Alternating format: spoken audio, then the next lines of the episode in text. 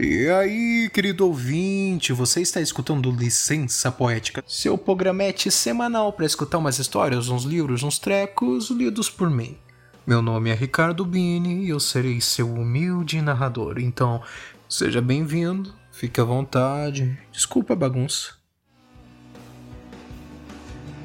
E hoje a gente vai ler As Mentiras de Locke Lamora, do Scott Lynch. Esse é mais um livro de fantasia medieval que provavelmente é meu gênero favorito. E essa obra, como o título já diz, é uma história sobre trapaças e maquinações maquiavélicas e mentiras e ladronagens e afins. É um livro cheio das reviravoltas, das guinadas imprevisíveis e tem uns personagens fantásticos e apaixonantes demais. E a própria narrativa, o próprio jeito que as coisas vão sendo narradas, tem uma certa malemolência, uma coisa que deixa a história muito gostosa de ler. Então, vamos para a sinopse do livro. O Spin é uma figura lendária, um espadachim imbatível, um especialista em roubos vultuosos, um fantasma que atravessa paredes. Metade da excêntrica cidade de Carmora acredita que ele seja um defensor dos pobres, enquanto o restante o considera apenas uma invencionice ridícula. Franzino, azerado no amor e sem nenhuma habilidade com a espada, Loki Lamora é o homem por trás do fabuloso espinho, cujas façanhas alcançaram uma fama indesejada. Ele de fato rouba dos ricos, de quem mais valeria a pena roubar, mas os pobres não veem nem a cor do dinheiro conquistado com os golpes que vai todo para os bolsos de Loki e seus comparsas, os nobres vigaristas. Então é isso, pessoal. Essa é a premissa do livrinho que vamos ler hoje.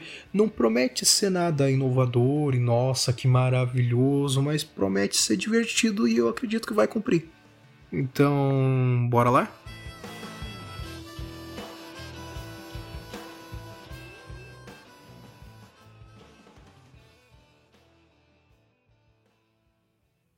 As Mentiras de Locke Lamora, de Scott Lynch.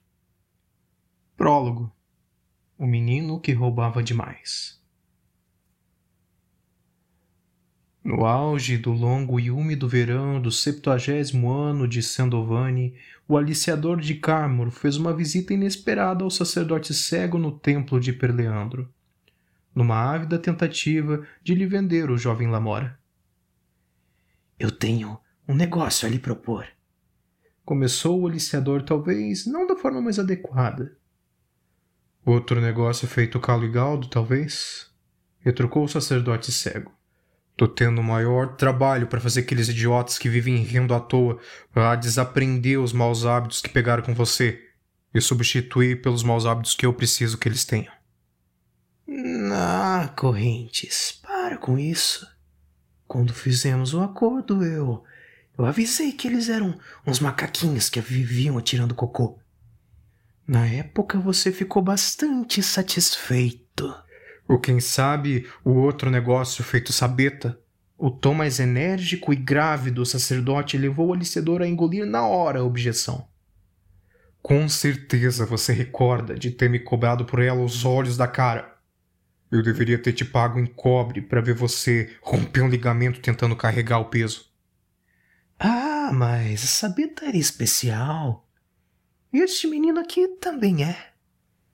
Ele é tudo o que você me pediu para procurar depois de lhe vender Calo e Galdo. Tudo que tanto apreciou em Sabeta. Ele é aqui de Carmor, mas é um vira-lata. Tem sangue Terim e Vadrã também.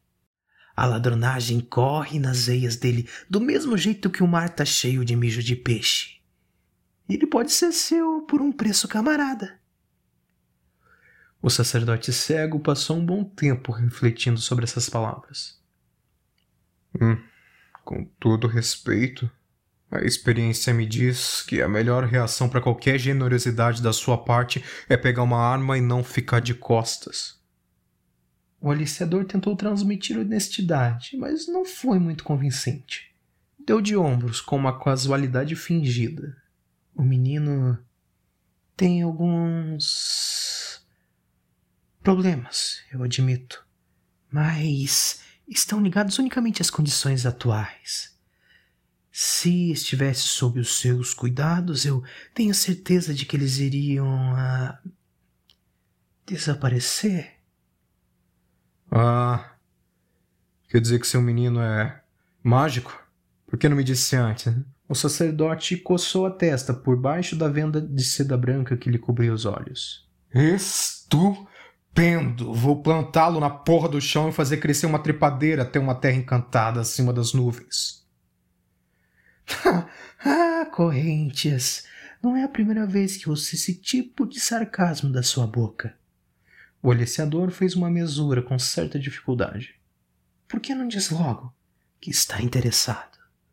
O sacerdote cego cuspiu. Suponhamos que fosse bom Calo, Galdo e Sabeta teriam um novo companheiro de brincadeiras ou, pelo menos, um saco de pancadas.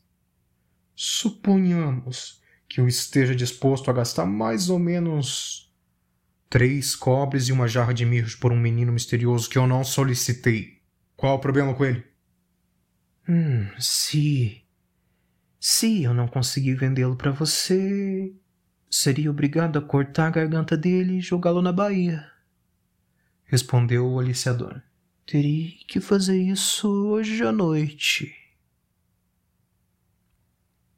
Na noite em que o menino Lamora foi morar sob os cuidados do aliciador, o velho cemitério do Morro das Sombras estava cheio de crianças em postura de silenciosa atenção, esperando seus novos irmãos e irmãs serem conduzidos para dentro dos mausoléus.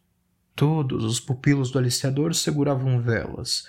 A luz fria e azul brilhava por trás das cortinas prateadas da bruma do rio, lembrando postes de rua reluzindo através de uma janela suja de foligem. Essa fila de luz fantasmagórica foi descendo a encosta do morro, passou pelas lápides de pedra e pelos caminhos cerimoniais até chegar à larga ponte de vidro que cruzava o canal de fumaça do carvão, quase oculta pela névoa que subia dos ossos molhados de Carmor nas noites do verão. Venham, meus amores, minhas joias novas em folha, não percam o ritmo sussurrava o aliciador enquanto empurrava de leve os últimos dos cerca de trinta órfãos do pega-fogo pela ponte sobre o canal. Estas luzes são só seus amigos que vieram guiar seu caminho até o alto do meu morro. Agora andem, meus tesouros. Estamos desperdiçando a escuridão e temos muito o que conversar. Em raros momentos de enfatuada reflexão, o Ilhacidor se considerava um artista, um escultor, para ser mais exato. O barro eram os órfãos, o ateliê, o velho cemitério do Morro das Sombras.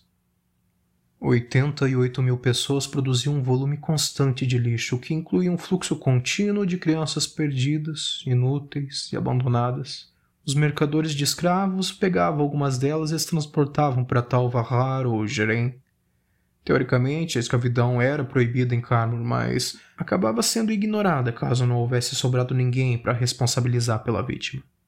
Assim, os mercadores ficavam com algumas das crianças e a simples estupidez levava outras tantas. A fome e as moléstias por ela acarretadas também eram destinos corriqueiros daqueles desprovidos de coragem ou de habilidade para ganhar vida na cidade à sua volta.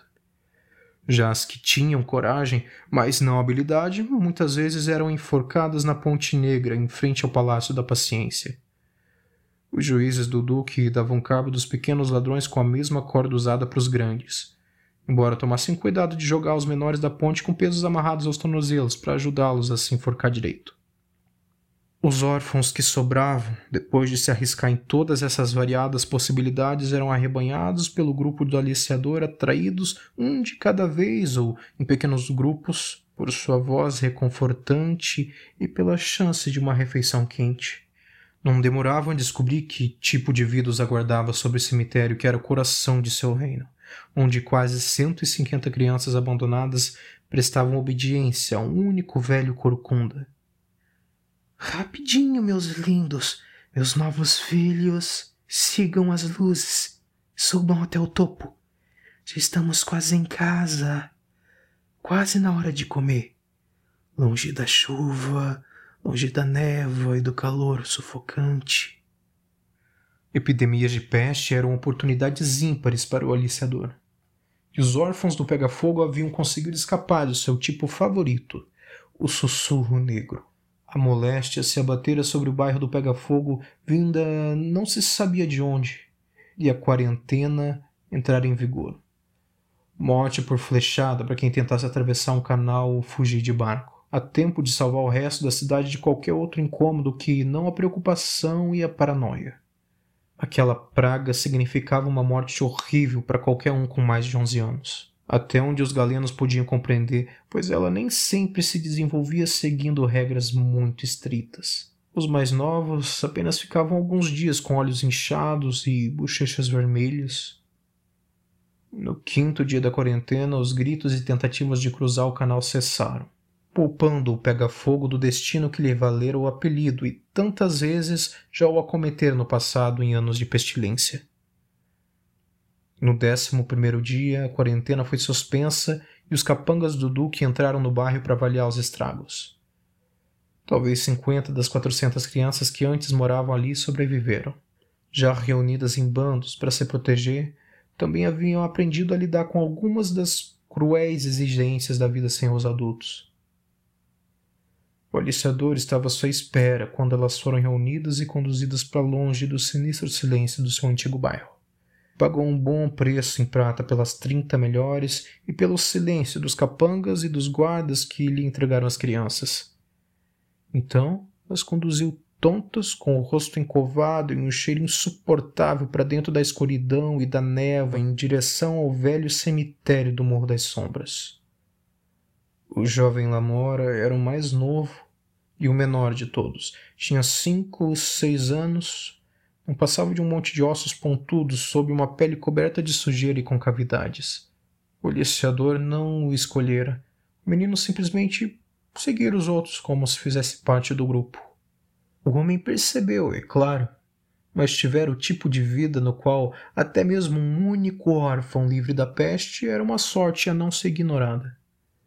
Era o verão do 77 ano de Gandolo, pai das oportunidades, senhor das moedas e do comércio.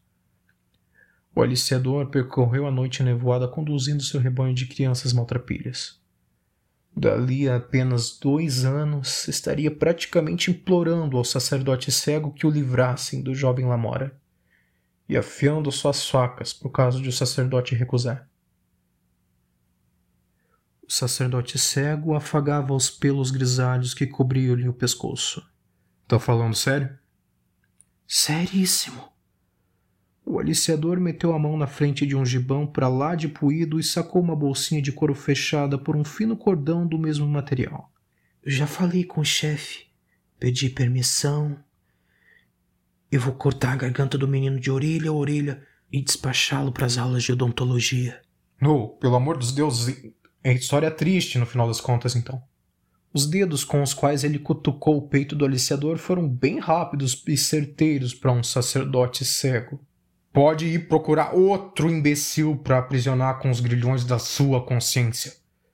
Correntes, eu não tô nem aí pra consciência, estou falando de avareza. Tanto da sua quanto da minha. Não posso ficar com o menino Estou lhe oferecendo uma oportunidade única, uma verdadeira pechincha. Se o menino é indisciplinado demais, não pode fazê-lo se comportar melhor com alguns supapos e deixá-lo chegar a uma idade suficiente para ser vendido? Fora de cogitação, Correntes. Minhas alternativas são limitadas. Eu não vou dar uns tapas nesse garoto porque eu não posso deixar nenhum dos outros merdinhas saber o que ele uh, o que ele fez. Se algum deles tiver a mais leve inclinação para agir como ele agiu, que os deuses me protejam. Eu nunca mais conseguiria controlá-los. Das duas, uma.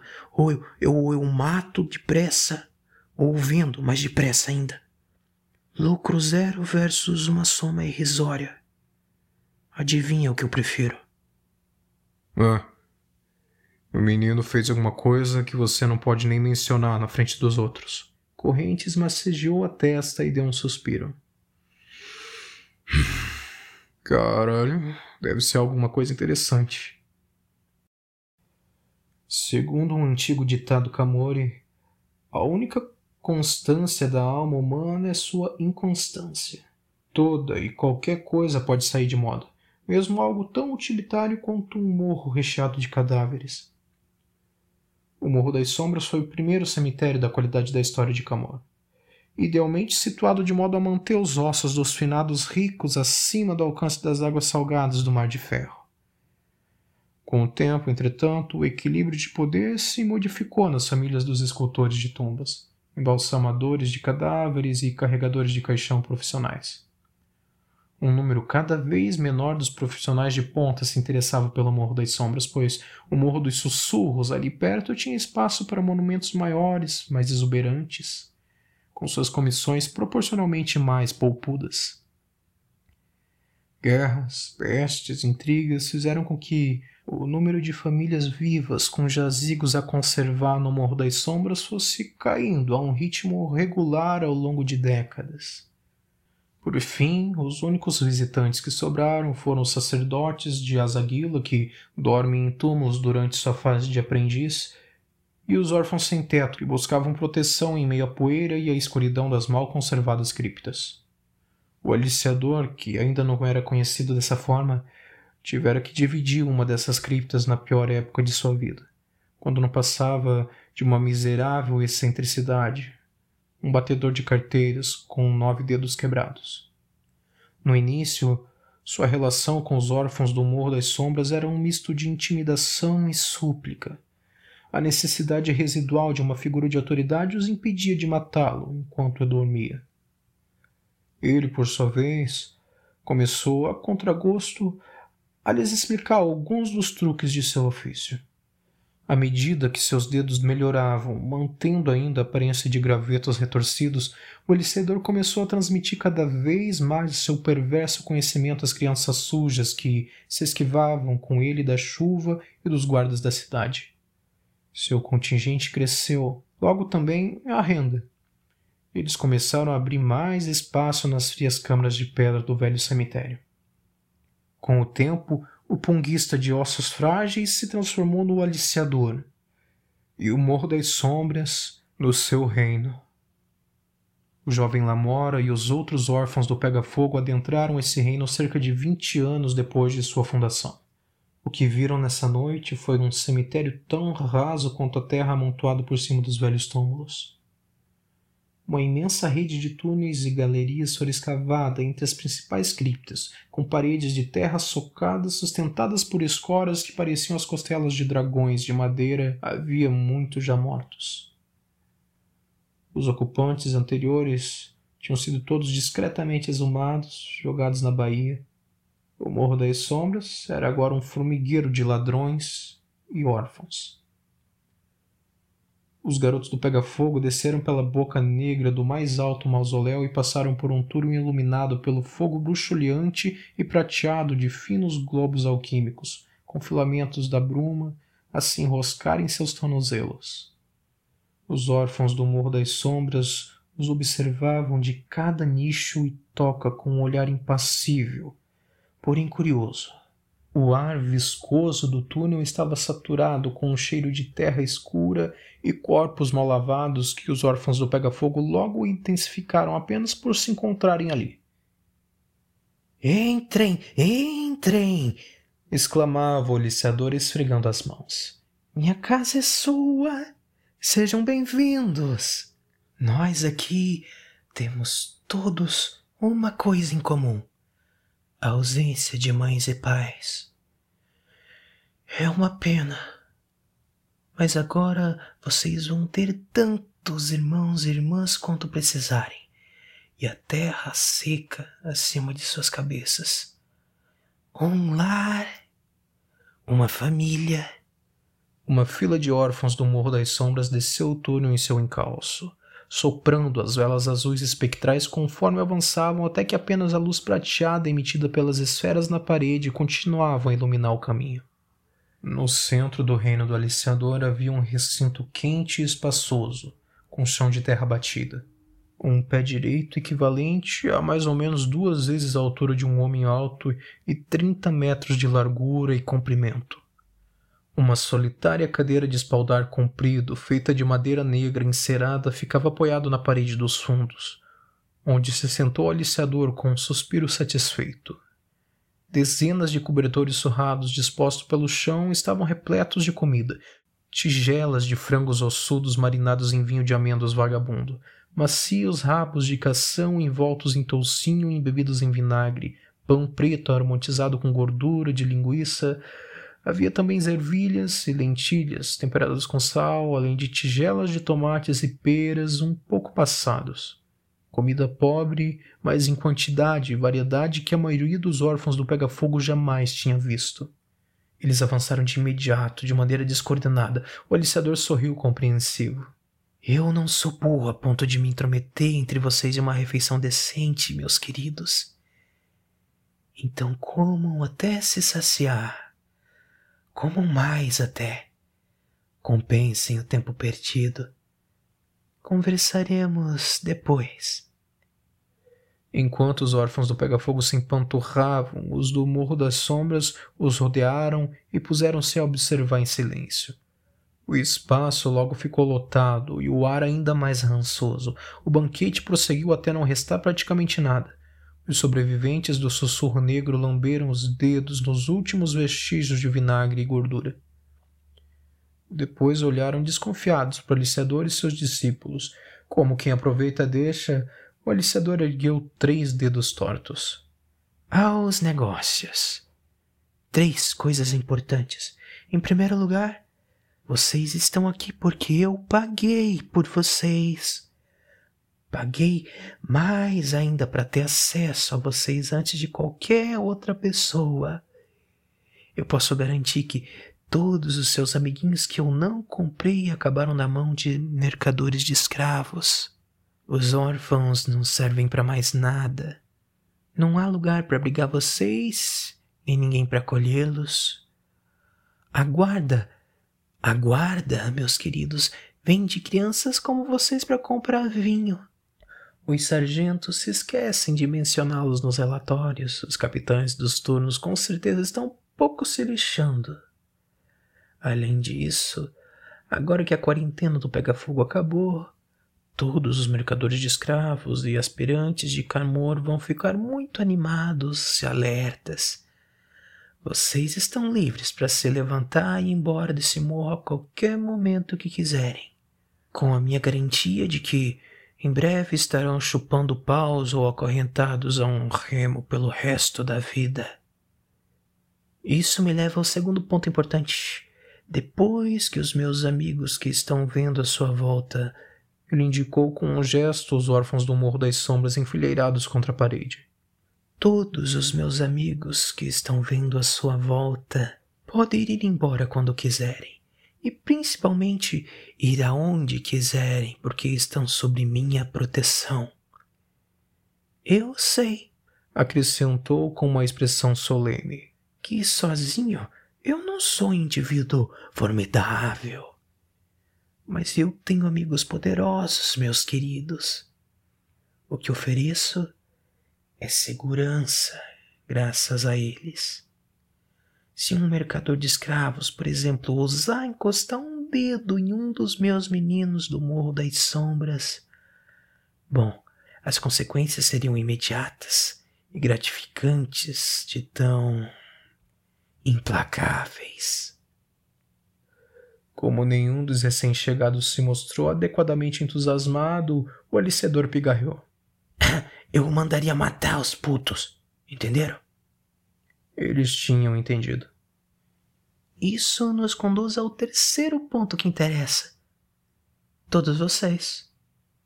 Essa pequena família está sempre precisando de novos irmãos e talvez vocês se considerem convidados, até incentivados, digamos, a aceitar nos proporcionar o prazer de sua companhia íntima e permanente.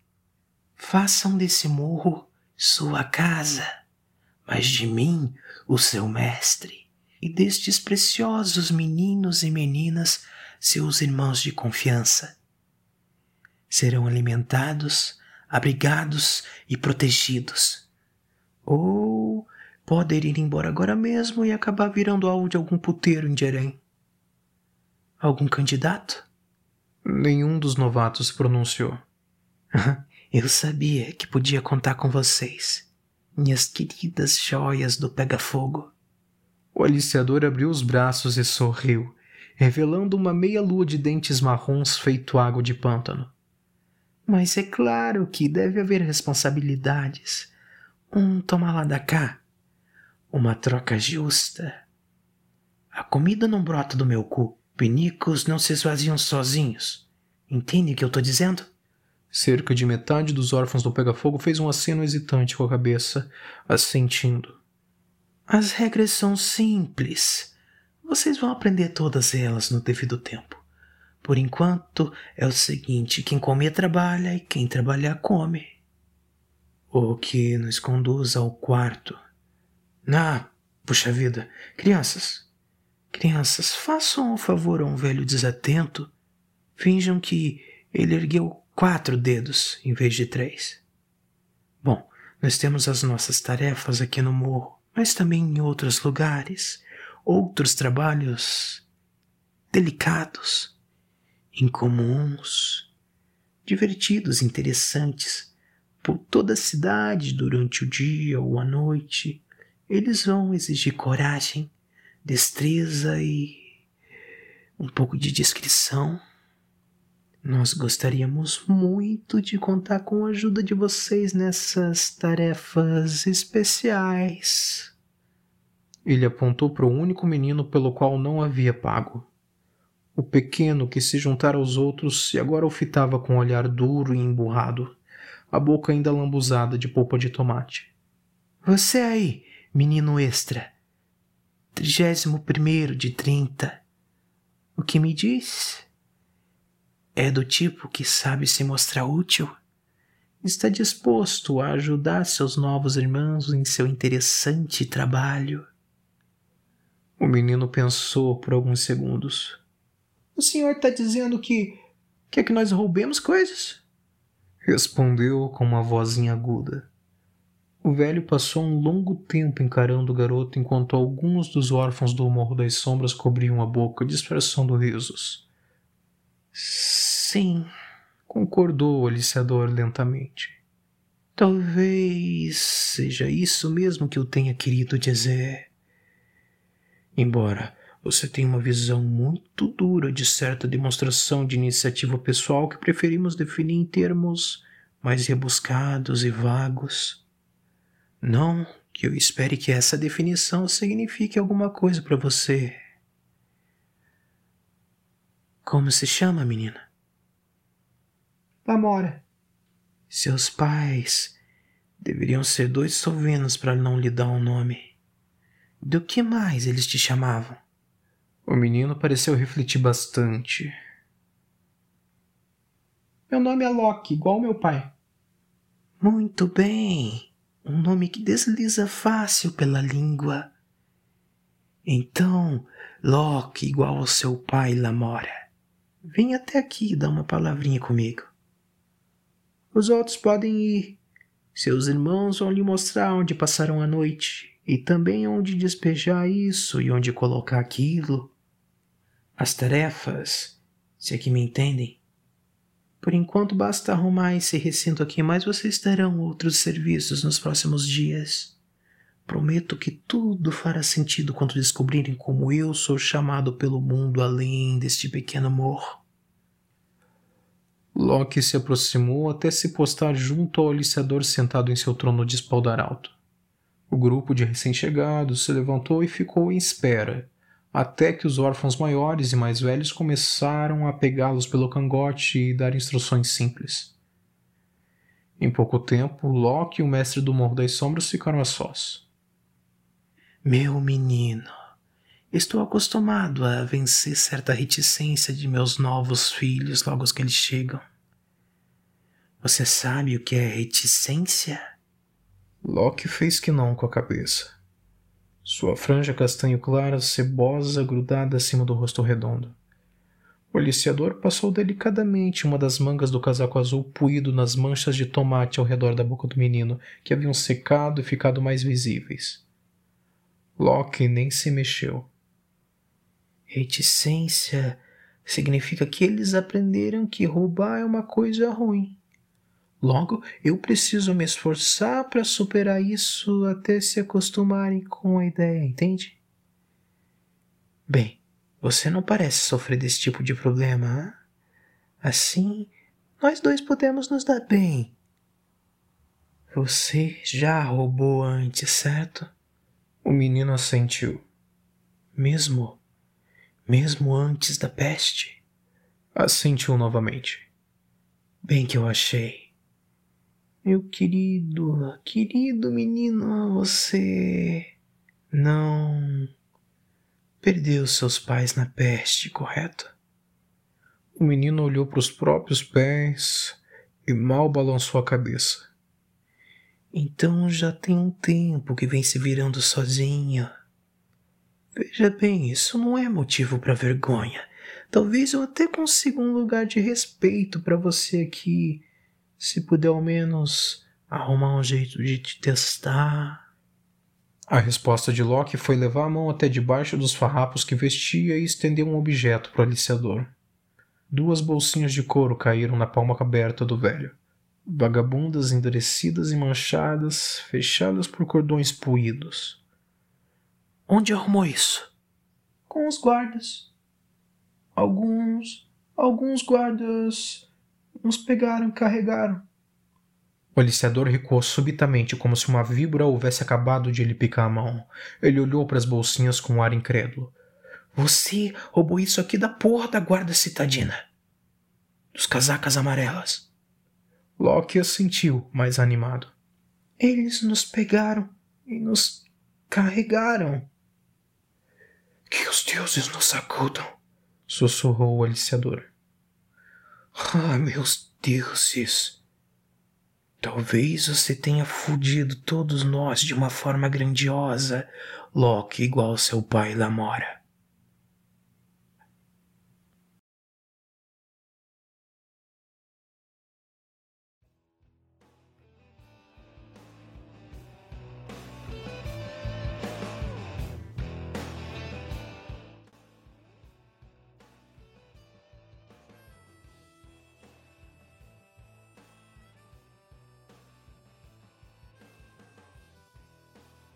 E então, querido ouvinte, o que, que você achou desse comecinho do livro? Ah, cara, eu gostei muito, como eu tinha dito lá no começo, é assim uma leitura super fluida, super leve. Apesar de não tratar de temas leves, o livro é escrito de uma maneira extremamente descontraída. E, porra, os personagens são demais. Todos os que foram mostrados até agora, eles têm alguma coisa de cativante, você não acha? Bom, de qualquer maneira, o que a gente leu hoje foi uma parte do prólogo do livro que já mostrou bastante coisa, já deu para ter bem uma noção do tom da história, de como vai ser. E se vocês quiserem mais, sigam Licença Poética lá no Instagram, comentem se vocês querem mais capítulos de As Mentiras de Loki Lamora. Deixem lá seus pitacos, recomendações e ofensas e avaliem o Licença Poética aqui no Spotify para dar uma moral pra gente, blá blá blá. Vocês sabem o que fazer. Então, beijo pra vocês, no mais, sem mais e até mais.